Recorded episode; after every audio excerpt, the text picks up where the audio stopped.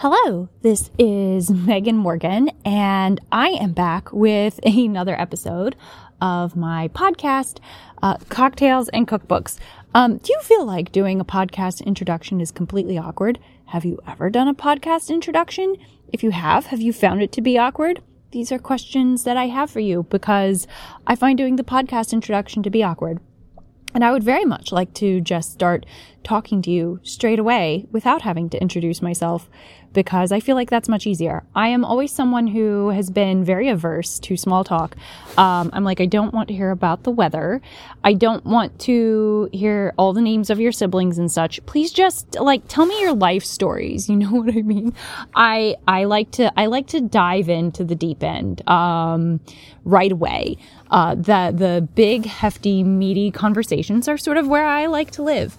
And uh, so let's dismiss with pleasantries and and you know like get right into it. But this is a podcast, so I have to tell you what it is at the top, I guess. Um, tonight, I am here with. Um, I suppose it's a cookbook. I think it counts. It has recipes in it and things that you consume. Um, it is a book called Eat Your Drink Culinary Cocktails. Uh, and it is a book from uh, Matthew Biancaniello. I'm assuming that that is uh, probably Italian or something in that genre of the world. Uh, the world is not split into genres, it's split into places. Uh, but I hope you understand what I mean. And this is a book that I first heard about from one of my favorite podcasts. It's another podcast uh, called Ologies. I am someone who has always been um, a little bit of a. A part-time scientist, I suppose, um, I think that I probably would have gone into chemistry or biology or something like that if uh, I had been better at math in school. But I, I always found math to be extremely challenging and it made my head hurt and it was hard and I didn't like it. Um, I always very much preferred to write and to draw and to dance and to do artsy fartsy things. But I've also always loved to like go bird watching with my dad. I've always loved to like go down to the lake that was right next to the house where I grew up and catch like newts and then take them back up into the house and like keep them in a cage for a couple of days and then set them free again. Um, one very memorable summer, I caught tadpoles and brought them home and watched some of them eat each other and which was very upsetting for me. Um, and a few of them lived long enough to actually like grow into little baby tree frogs, and and that was a very delightful thing. Um, so yeah, I've always been interested in science, uh, biology in p- particular, um, and also I've always considered myself a little bit of an armchair psychologist. I haven't, uh, I haven't, you know, sat down with serious textbooks and studied psychology extensively. I have done therapy, which, you know, is sort of like working on the practice of of psychology, I suppose, without, you know, it, it's the nuts and bolts without the education, I suppose. So I guess I know a little bit about my own brain, although uh, I probably couldn't tell you much about yours. So yeah, I love I love this podcast called Ologies, and the idea is that every month a uh, you know, Alie Ward, the host, and she's pretty big in you know science journalism. Uh, bring well, no, every week. Every week she brings on a scientist or an expert in a specific field uh, to talk about, you know, their sort of area of interest. And so she's had on ologies, uh, ologists about like butterflies and um, lepidopterology. Yeah, that's lepidopterology. Um, and she's had on my favorite was a two part episode called Fearology, the study of fear uh, in which the the uh, psychologist on that show, you know, talked about fear and sort of how it affects us. And I found that one really fascinating and actually legitimately helpful for me from a psychological standpoint. I, I learned a lot about myself and things like that from from that particular um, episode. So yes, ologies, I love it. And one of the episodes was called Mixology. In which Alie Ward had on this guest, um, Matthew Biancaniello, the author of this book that I have right now. And he discussed in depth sort of his theory on mixing cocktails. And I don't know that he really loves um, the idea of being a mixologist because I think it's a term that sort of got thrown around a lot by millennials and came became this sort of uh, conceptually like a hoity toity sort of like snobby, you know, like drink mixer. Matthew Biancaniello, well, we'll get into it here because we're going to talk about it uh, over the course of this podcast. Um, he makes very thoughtful cocktails and they're very foodie kind of cocktails. And he does a lot of like infusions with alcohol and, and foaming things and they're, they're all very like lots of technique involved and lots of very interesting ingredients. And I immediately ordered his book Eat your Drink. Um, and it's one that has been a staple on my shelf ever since. And so that is the cookbook that I'm going to be discussing tonight. The cocktail that I have tonight, give me just a moment. I'm going to have a taste of it. The cocktail that I'm having tonight, oh my God, it's so good. It is based off of one of his cocktails in this book, which is called uh, Monkey See, Monkey Do. Pardon me while I turn to the appropriate page. And he says that it is one that he made for a wedding and it was it went it went over very well apparently. And oh shoot. I'm not going to be able to find it now.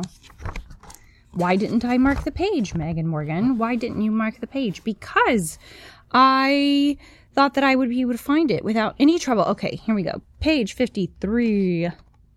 It is in the second course section. And there it is. Okay. So, his version of this cocktail includes lime juice, agave syrup, uh, watermelon cubes, shiso leaves, uh, ghost pepper sea salt, which is fascinating, um, gin, elderflower liqueur, which is Saint Germain. I have a bottle. It's really nice. Um, and then viola flowers for garnish. I did not have a lot of these ingredients because, you know, um, pandemic and all that.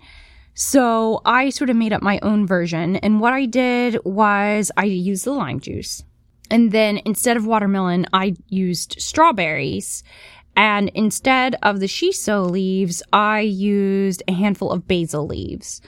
And I went ahead and used gin and the elderflower liqueur and oh, instead of the ghost pepper sea salt, I used a couple of slices of jalapeno.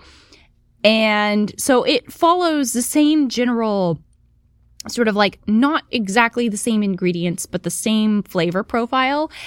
And I'm telling you what, it is delicious. I would be delighted to try the actual version, but this is very fucking good. Um, in spite of the fact that I didn't have everything you know, for it. And I sort of feel like the author of the book would very much appreciate the fact that I riffed on his drink rather than making it precisely as written. And it really is, it's, it's delicious. Hold on. Mm. Because, oh my goodness. Oh, yeah, it's, it has a lot of, it's very spicy which is not necessarily expected in a drink.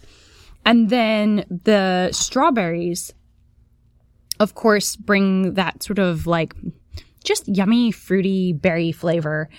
And the lime juice, of course, is kind of sour and zippy. And then the elderflower liqueur, um, it can be a little sweet, but it also brings in this really nice herbal quality to, to everything that you put it in. Um, and then on top of that, you have gin, which, and the l- wonderful thing about gin is that it's always infused with um, just like lots of wonderful things. Um, like sometimes it will have like herbs and spices in it. Uh, juniper berries are not uncommon. And so it always has this very woodsy kind of flavor. Gin can be very complex and I have discovered that you know, every variety of gin has a slightly different flavor profile. And so yeah, different drinks. A gin and tonic can actually be really different depending on what gin you use. And right now, what I have is, I don't know. I'll have to put it in the show notes. Um, but yeah, I've tried a, a, lot of different kinds of gin and I have discovered that they're all really, really different from each other. Um, just because there are so many different things that you can, that can be put in it during the brewing to, to make it, you know, really have a lot of variety. As I mentioned a moment ago, Ologies is one of my favorite podcasts because it, you just, you learn so much about all of these really specific topics. And it really, Alie does a great job going into these very, f- both funny and also very scientific, like deep dives on a really broad variety of topics. Like I said, there's been lepidopterology with butterflies. There's been, um, fearology. There's been mixology. Um, she really needs to do an episode on um, crypto cryptozoology because she says cryptozoology in in the like intro uh sort of like little song. And uh she hasn't yet. I i know some cryptozoologists so i think i ought to suggest to her uh to yeah, definitely get her, snag her that one right there because cryptozoology is really quite fascinating, um, especially if looked at from sort of the academic, sort of skeptical angle. You you learn a lot about human psychology and belief and faith by examining crypto cryptozoology and sort of the way that people come to like really strongly believe in things like the Loch Ness monster and and and they're very good opportunities for sort of examining evidence for things and how to debunk things and how to test things.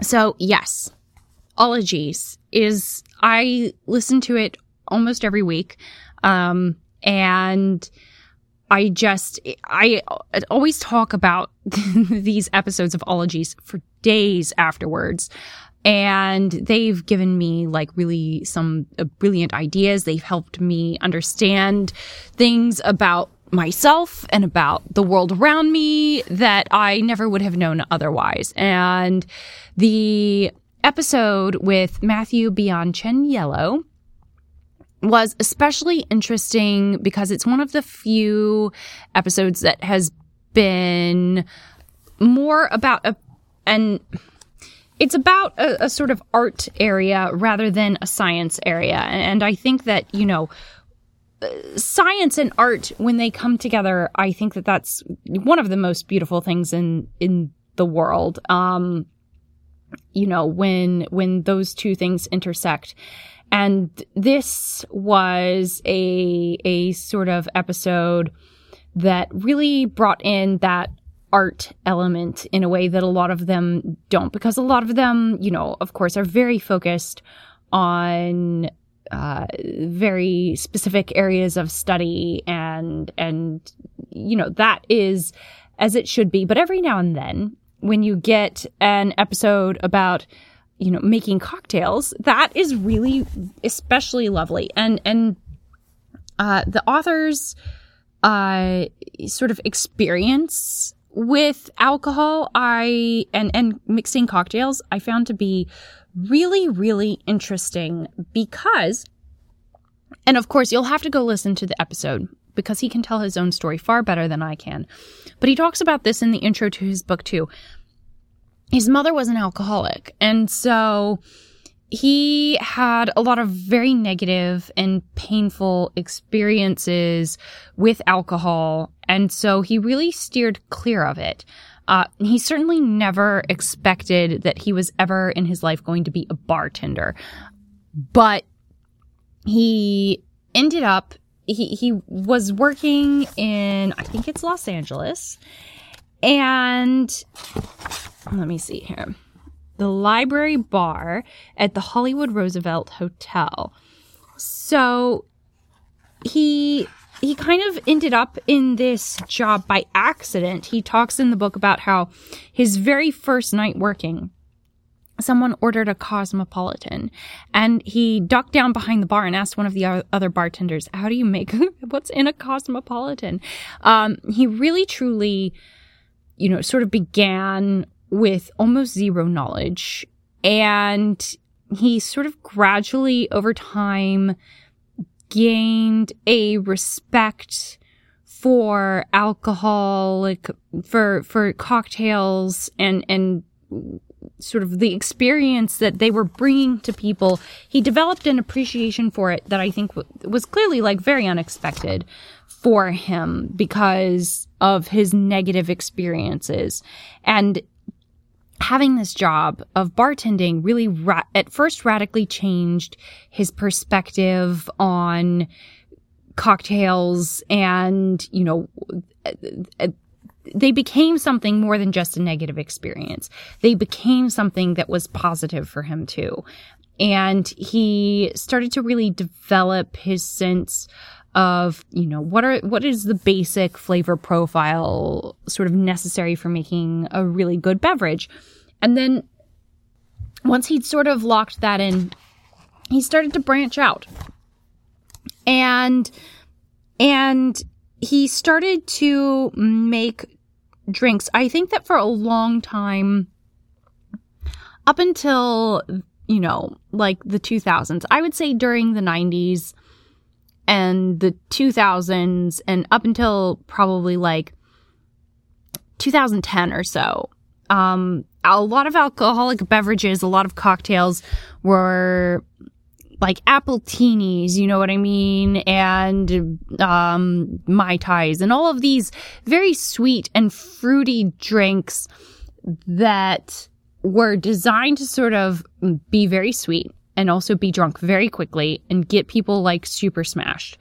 And I think that that attitude started to change with uh, the, the once the millennial generation started to uh, sort of come into uh, come of age, you saw this sort of the the whole hipster thing happened. And i know that a lot of people speak very scathingly of the whole hipster movement. Um, and understandably so because it can be a little bit um, pretentious i suppose.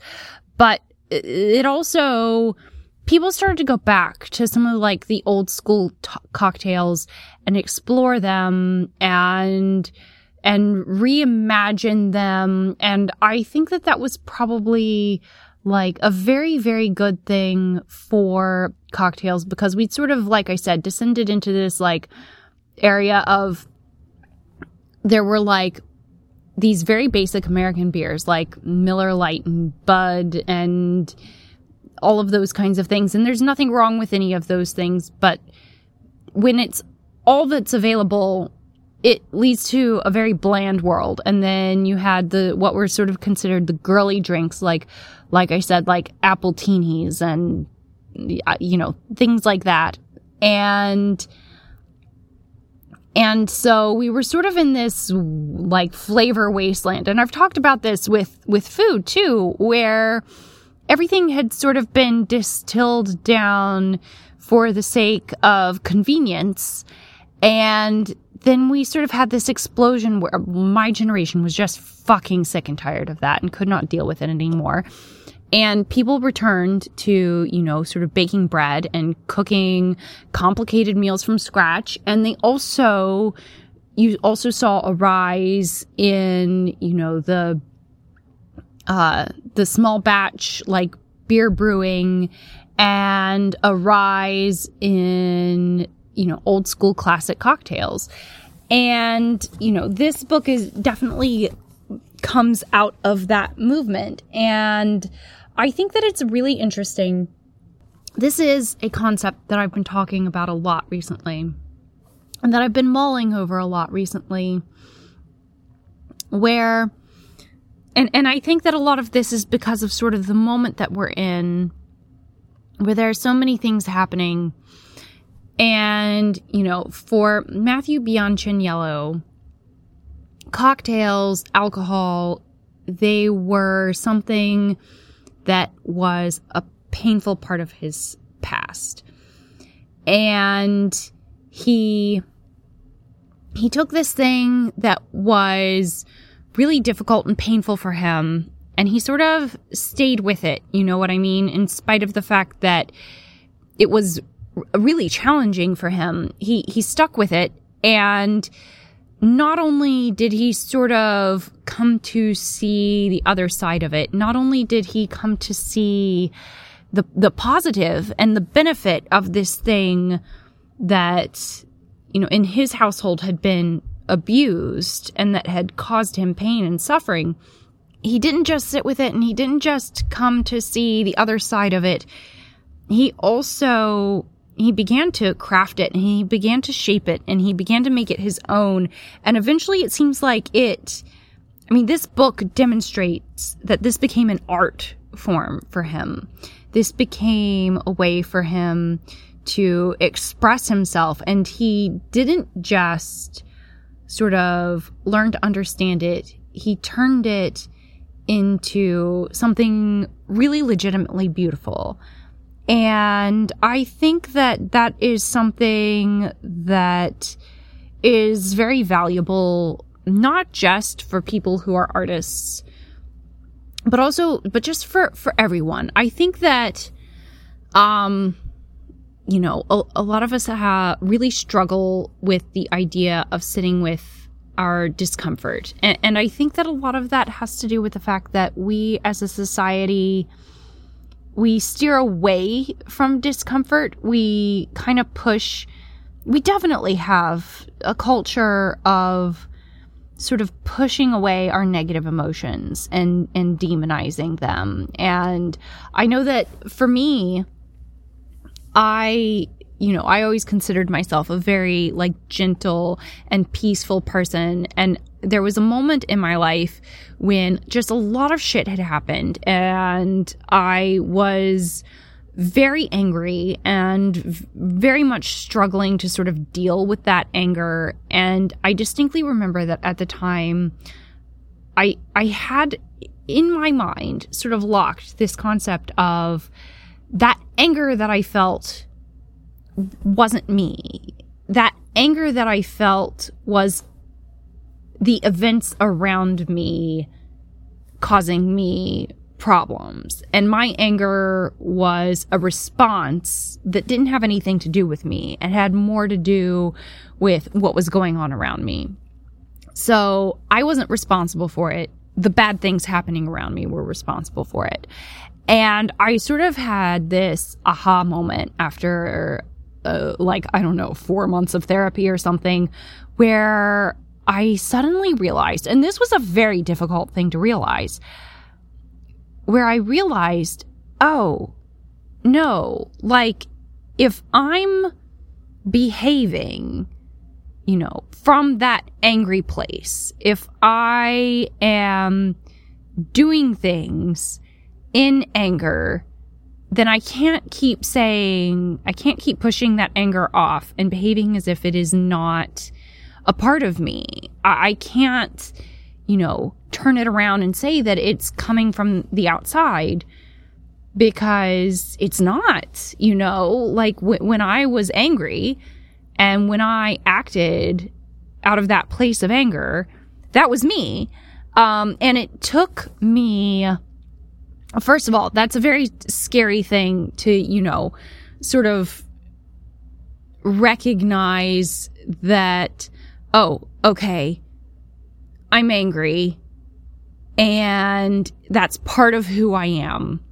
Because I think in our society, we very much demonize anger. And that means that when we are angry, if we're a good person or if we consider ourselves a good person, and don't we all, we have to put that anger into a box where it is something that like is not a part of us because anger is bad. And if we have anger and if we're acting out of our anger, then we are also bad.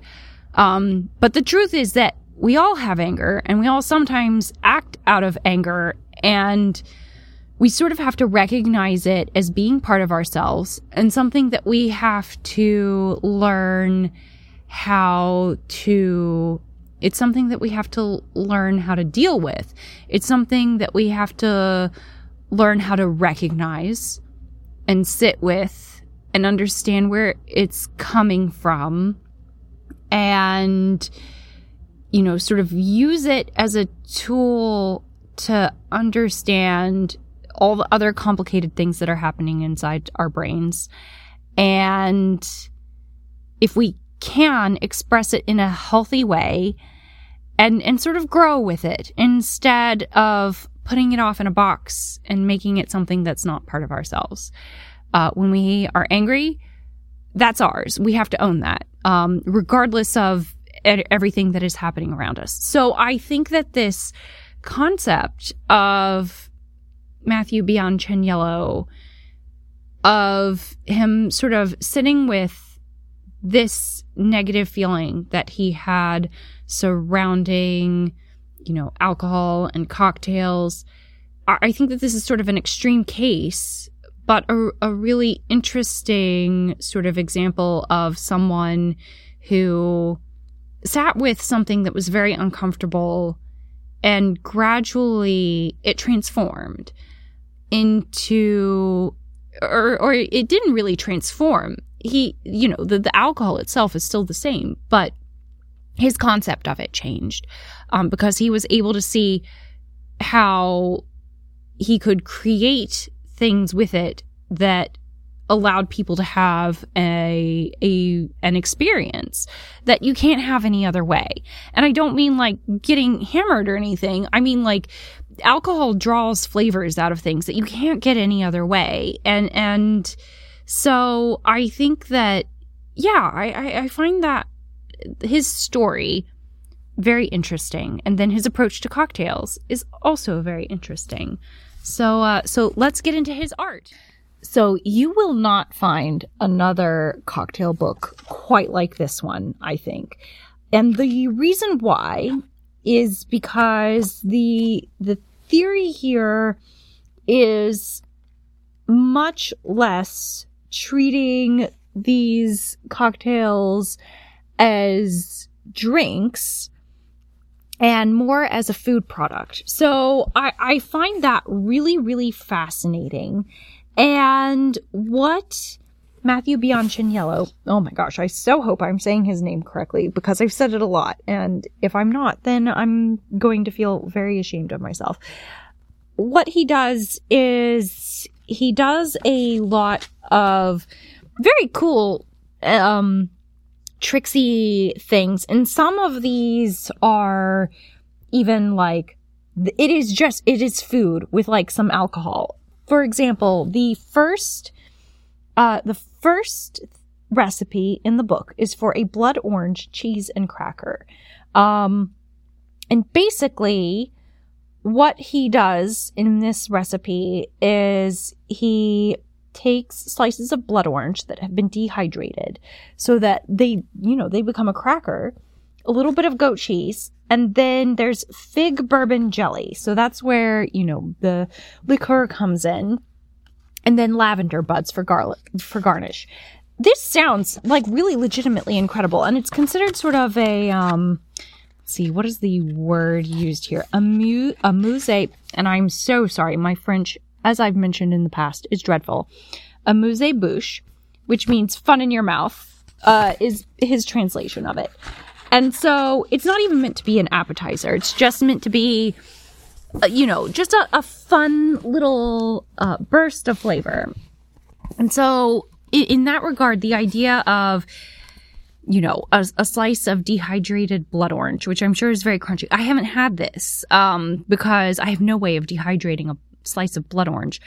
And um, that little bit of blood orange and then like some some cheese and then this fig jelly with bourbon in it. Oh, that that sounds really incredible and really flavorful and like legitimate fun. So a lot of these recipes are incredibly inventive.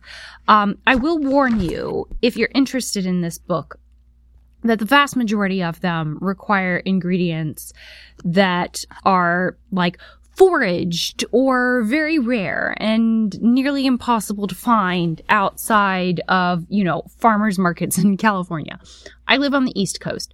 Um, I have so far failed to find a huge number of ingredients that this book calls for, which is the reason why I very often sort of take the concept um, and then do a few tweaks based off of what I have and, you know, end up with something that's still really wonderful. This is a book that, just, you know, that's my warning. If you get this book, be aware that you may not be able to make a lot of things in it, but they will inspire you to make other things.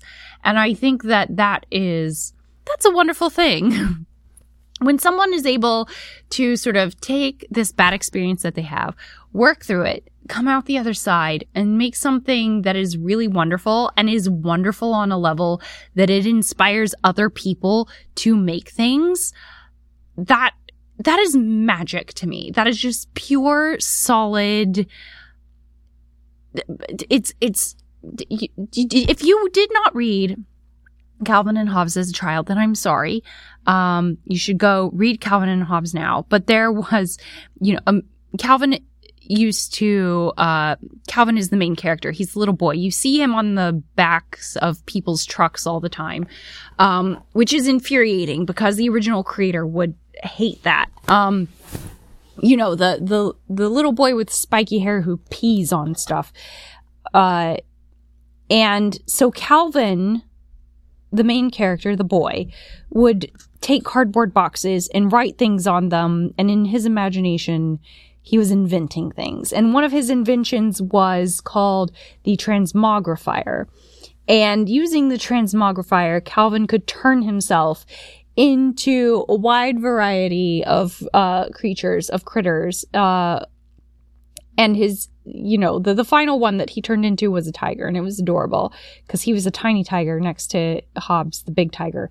And if you don't know anything about Calvin and Hobbes, then I'm rambling on about something that you have no idea about. Anyway, I consider that sort of process of turning a, a an experience into into, you know, a book, a piece of art, a movie, a piece of music that is powerful enough to move other people to also create something that's magic on the level of like the transmogrifier. Uh, that sort of process of transforming things into other things into other things. And it's really there is this snowball effect. And i think that there's a reason why you know art is so important especially right now. Um it it pushes people you know? I, I think that really good art doesn't just excite you. It also sort of like lights a fire under your ass and gets you up and doing things. And that's often very, uh, d- actually a difficult process for the artist. I was talking a few weeks ago about how, you know, the artist doesn't really ever truly get to enjoy sort of like the art that they make because they have to go through the process of making it, which is sometimes very painful and difficult. And like I said, in this p- particular case, you're talking about someone who, uh, you know, I can't even begin to imagine the life experiences involved in having an alcoholic mother.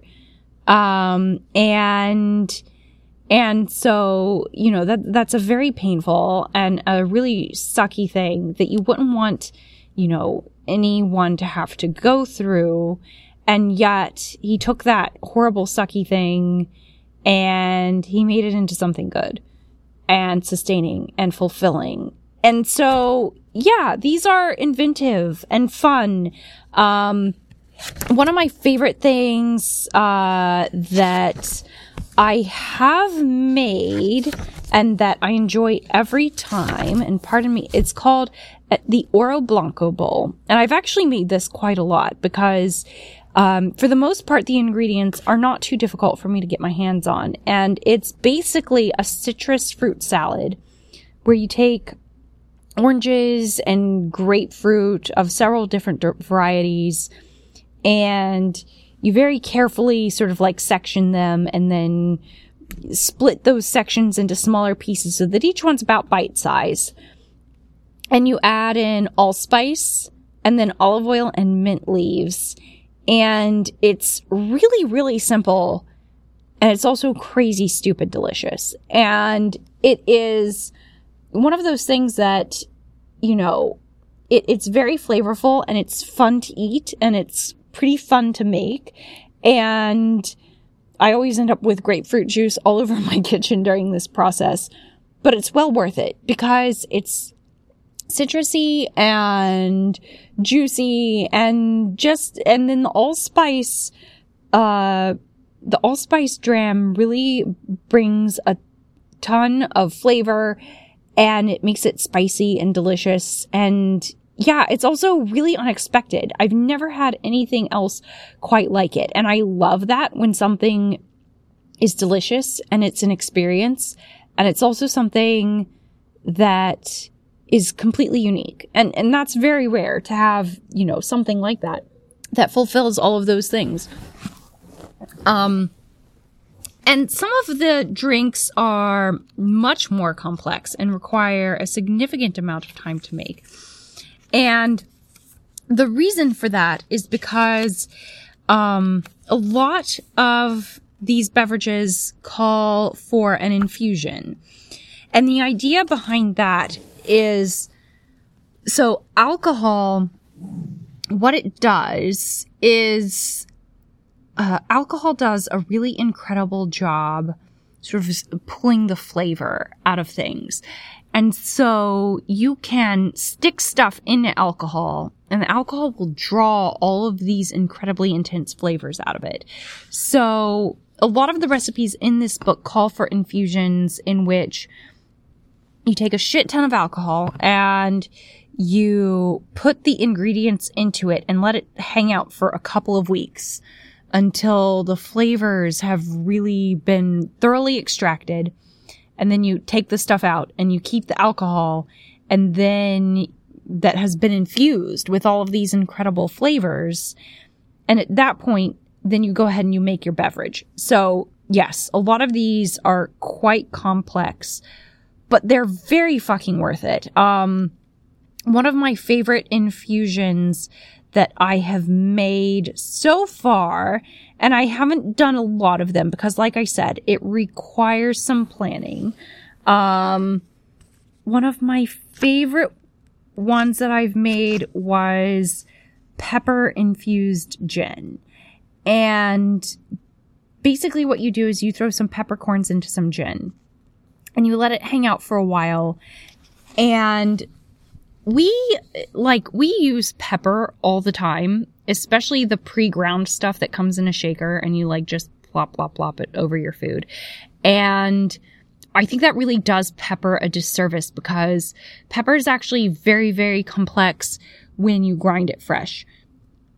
And when you take whole peppercorns and you put them in like I'll use whole peppercorns a lot when I'm making chicken stock.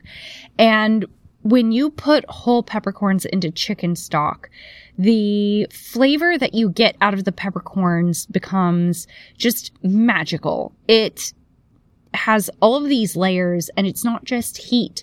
There's this sort of like earthiness to it too that I don't think you really necessarily get when you know, you're shaking it out pre-ground out of a shaker. And the same thing happens when you infuse gin with peppercorns. It it brings out all of these flavors that you wouldn't get otherwise.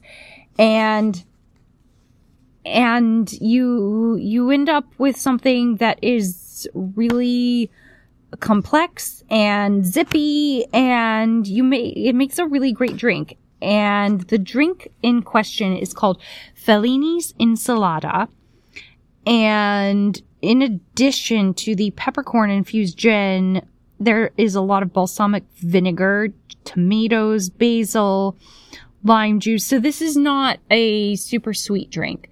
This is a beverage that you're getting a lot of more savory flavors out of. And I love that idea that uh, I really didn't encounter until I got this book. That idea of, you know, a cocktail not necessarily being something super sweet, being something complex and savory too. And one of one of my other favorite drinks that I have made several times is called the Rockette. And it's also kind of spicy. It includes lime juice, agave, arugula, gin, um, and that's really it. And there's a lot of muddling. And if you've never muddled for a cocktail, I highly recommend it because you, again, extract so many flavors that you would not otherwise get. And the Rockette is like muddled arugula with gin and lime juice. And that's essentially it. And it really, you really get that sort of peppery, grassy flavor that arugula has that I think is just so really wonderful. And it adds this element of, of extra sort of zip and freshness to the gin. So, like I said, these, all of these cocktails have this sort of like magical, complex flavor extraction thing happening. And yeah, th- they're all like very wizard like. And I think that that is, you know, I, I think that, I think that that is the key to, you know, to sort of the process that happens and and you know perhaps i'm i'm connecting two things that aren't necessarily connected. So please bear with me as i go through this. Um, but this is how i see it. Um, i think that that's what happens when you learn how to sit with things that are difficult and things that make you uncomfortable. I think that when you do that um, you learn how to process things and you sort of learn how to digest them and you learn how to transform them. And to me, at least, and I could be completely full of shit here. Um, I was an English major, and English majors, if nothing else, are great at bullshitting. Um, but I really think that you know, that's, that's sort of, that's sort of what you can see in all of these recipes. You see that transformation. You see that sort of, there's, there's this balancing act very often of sweetness and spiciness. There is a complexity of flavor in which things aren't competing with each other and you're also tasting things that you don't typically taste together. There's sort of elements that would typically be considered disparate, but they're being brought together by just the mix, the overall cohesiveness of the of the drink itself. And that is something that is really, really, really incredibly difficult to achieve. Like no matter what it is you're making, um, whether it be like drinks or like, I don't know, if you're a yoga instructor and you're teaching yoga classes, if you are, you know, a, a, a musician and you're composing songs, taking disparate elements and pulling them together and not just making them bounce off of each other, but also making them sort of at some point like meet in the middle and become something cohesive and something that is, you know, both, both pleasant and challenging to whomever is experiencing it. I mean, that is like the, the ultimate goal. And that is a really difficult thing to do. And I really think that a lot of that has to do with having self awareness. That's just me. I could be, like I said, I could be completely and totally full of shit. And I'm totally okay with that. That's just sort of how I see things. I see, I see these things sort of like come together. And, and I think that a lot of times you can see people's experiences in the art that they create. Um, and, and yeah, that duality to me of sort of what alcohol represented to uh, to Matthew Biancaniello, and then sort of the positive that it became for him uh, is is something that I mean, I'm not looking at this as like, oh, this is like an inspirational story or something. No, this is like you're talking about a process. You know what I mean? You're talking about uh, something that had to be worked through and and very much experienced and dealt with. And not everyone not everyone is always at a point in their life where they can do that. And you have to be very much open to it. And, you know, I, I think that a lot of us view alcohol as, you know, our culture for sure views alcohol as sort of a way of escape. Uh, you, you see, you know, I know that certainly when I was in college, there was very much this sort of, um, culture, of course, of like drinking very heavily on the weekends and partying and getting like super smashed and, um, and I don't know how much college students do that anymore. I'm sure it still happens. Um, and so I think that alcohol is very often viewed as a means of escape from difficult feelings. And because, you know, it, like I, it's very effective. It, it's definitely something that takes you out of where you are mentally because it kind of obliterates anything that you have mentally unless you're in a really bad place and then it just makes it worse. And so, you know, I, I think that very often it's very easy to use alcohol as a way to, you know, get away from whatever it is that is going on in our lives that is difficult to deal with. And and yet some of us have such negative experiences with it and and Matthew Biancaniello did that he was escaping, he was running away from this means of escape that so many people use. And then I think that um you know in the end he was forced to confront that. And, and I'm not really sure, you know, and only he can tell you this. It doesn't seem like that was actually a choice. He sort of took this job as a bartender out of necessity. And by sort of sitting with that, which is, you know, exactly what you're not doing when you're drinking to excess, but by sitting with that sort of discomfort, he he learned something about you know like what it could what else it could be and what else it could do. And you know he turned that into something really really truly amazing.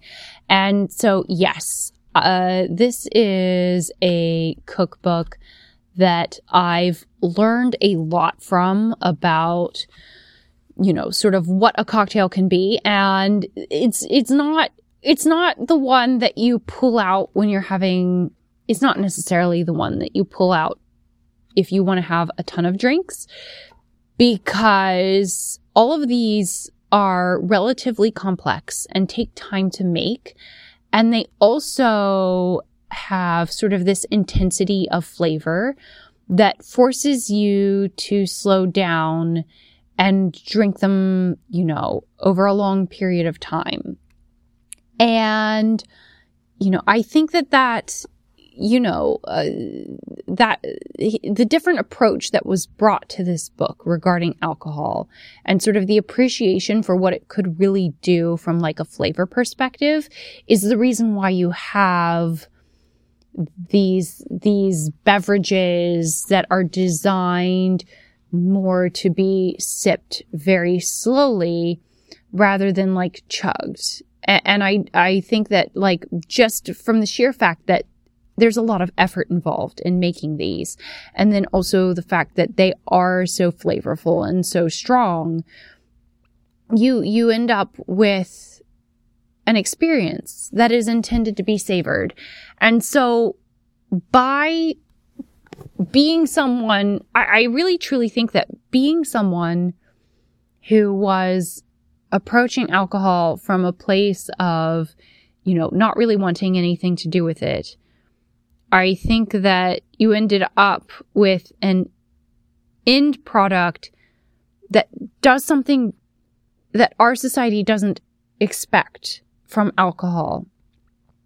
And, and that's because it was approached from such a radically different angle than I think it typically would be. And that's very, that's lovely. And I think it's also instructive. I think that it can tell us a lot about what our own relationship, you know, with, with cocktails and wine and beer. I think it can tell us what our relationship with those things are. And I think that it can also, when we're forced to sit and drink something slowly and enjoy it and maybe be challenged by it because it's bitter or it's spicy or, you know, we have to sort of get through multiple flavors t- to sort of get the whole complexity of it. I think that that, you know, that's an experience that some of us have not really had with, with cocktails before. And I think that it is an experience that depending on, you know, how you approach it and how open you are to it, I think it can be really genuinely transformative. And yeah, I, I, I love these things about cooking and about food. And I know that I've talked about these things a lot on this podcast, but, um, yeah, when approached from a really, you know, a place like that, I, I think that these things can be genuinely transformative. I think that they can teach us. Um, and it's just, and it's just food or a drink. You know what I mean? And yeah, when those very simple everyday things become things that, you know, can help us sort of gain perspective on how to, you know, maybe treat other areas of our life, um, then yeah, that's, that's really lovely. And also like that's sort of the ultimate point, I think, to these kinds of things. Um, so yeah, don't forget to sit with your uncomfortable feelings. And don't forget that you can make something really lovely out, of them. As for, uh, I don't think I mentioned this previously, but the photography in this book is, is of course gorgeous.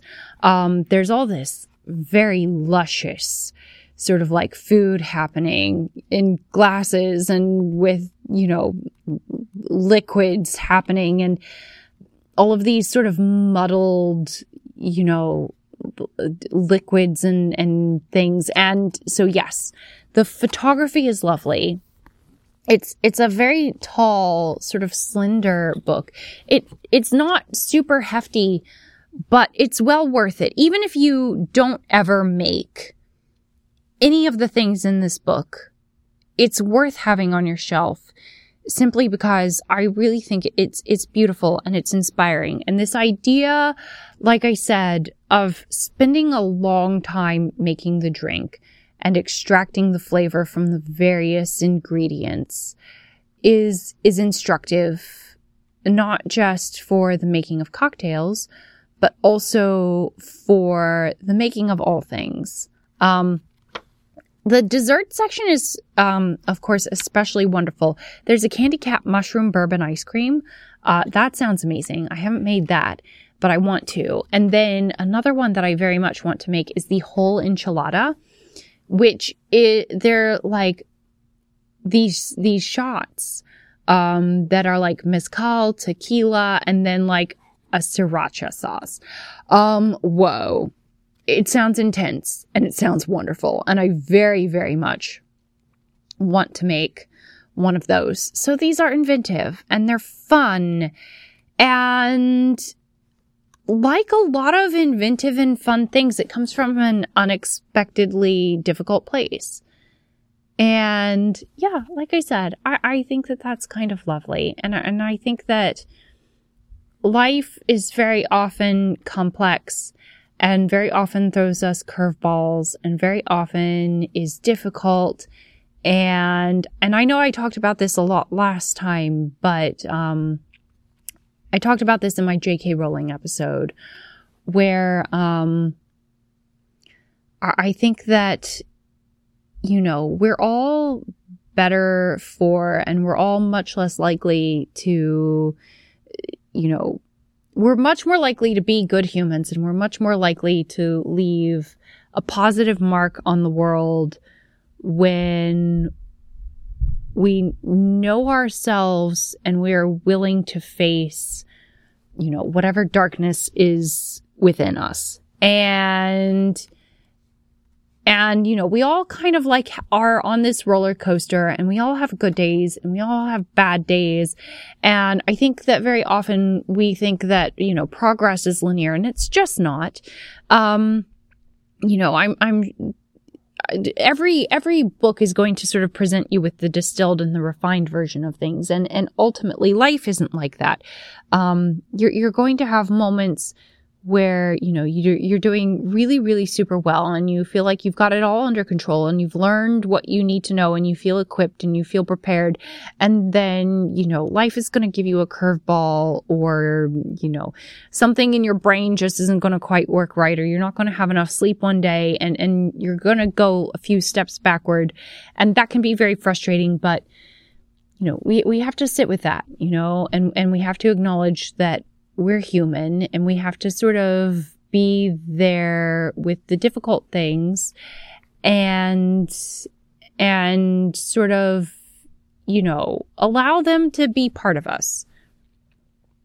Yeah i i think that that's really really the the big thing is you know al- allow your the, your negative feelings to be part of you because they are and we all have those negative feelings and you know, that's completely okay and it's better to to know that they're there and acknowledge that they're part of I- your identity and to sort of work through them and potentially you know, use them for for good, make something of them than it is to try to, you know, push them off to the side. And so, yeah, for me, that's sort of what this, this book represents is that magic that comes of being there with those challenging things and letting them transform you and then using that to transform and make magic with whatever it is that you are working on. And, uh, yeah, uh, that is what comes from listening to excellent podcasts like Ologies. and um and I think that this is a this was a, a, an especially good book to pick because um it is a cookbook about cocktails. And this is uh, cocktails and cookbooks with me Megan Morgan thank you for hanging out and listening to my ramblings once again. And I hope that your day has been lovely and will be lovely. And I hope that you find yourself able to hang out with those difficult things, hang out with your discomfort and see what it can teach you and see what you can make with it. And I don't say that to, you know, like minimize any like pain or suffering that you're going through because that would suck. No. Um, all I'm saying is that, you know, um, you can choose to take the negative experiences that you have and you can, you can choose to respond to them in a way that spreads the pain around and that hurts more people further. Or you can sit with it and let it transform you into a better person. And that's a very difficult thing. And it takes a lot of work. And it takes a lot of sort of like conscious work, I think, sometimes. But if you can do that and you can you know, make something positive of that ultimately in the end, then you're doing all right, you know, as far as human beings go. Yeah, I think that that's kind of the goal. So, like I said, thank you. Uh, the name of the book is Eat Your Drink Culinary Cocktails by Matthew Beyond Yellow. The name of the cocktail was a, well, it was a variation on Monkey See, Monkey Do in the book I discussed tonight. And uh, thank you so much for listening. I am so very appreciative. And uh, just go out there and do the best you can. All right. Thank you so much. Have a lovely day. Bye.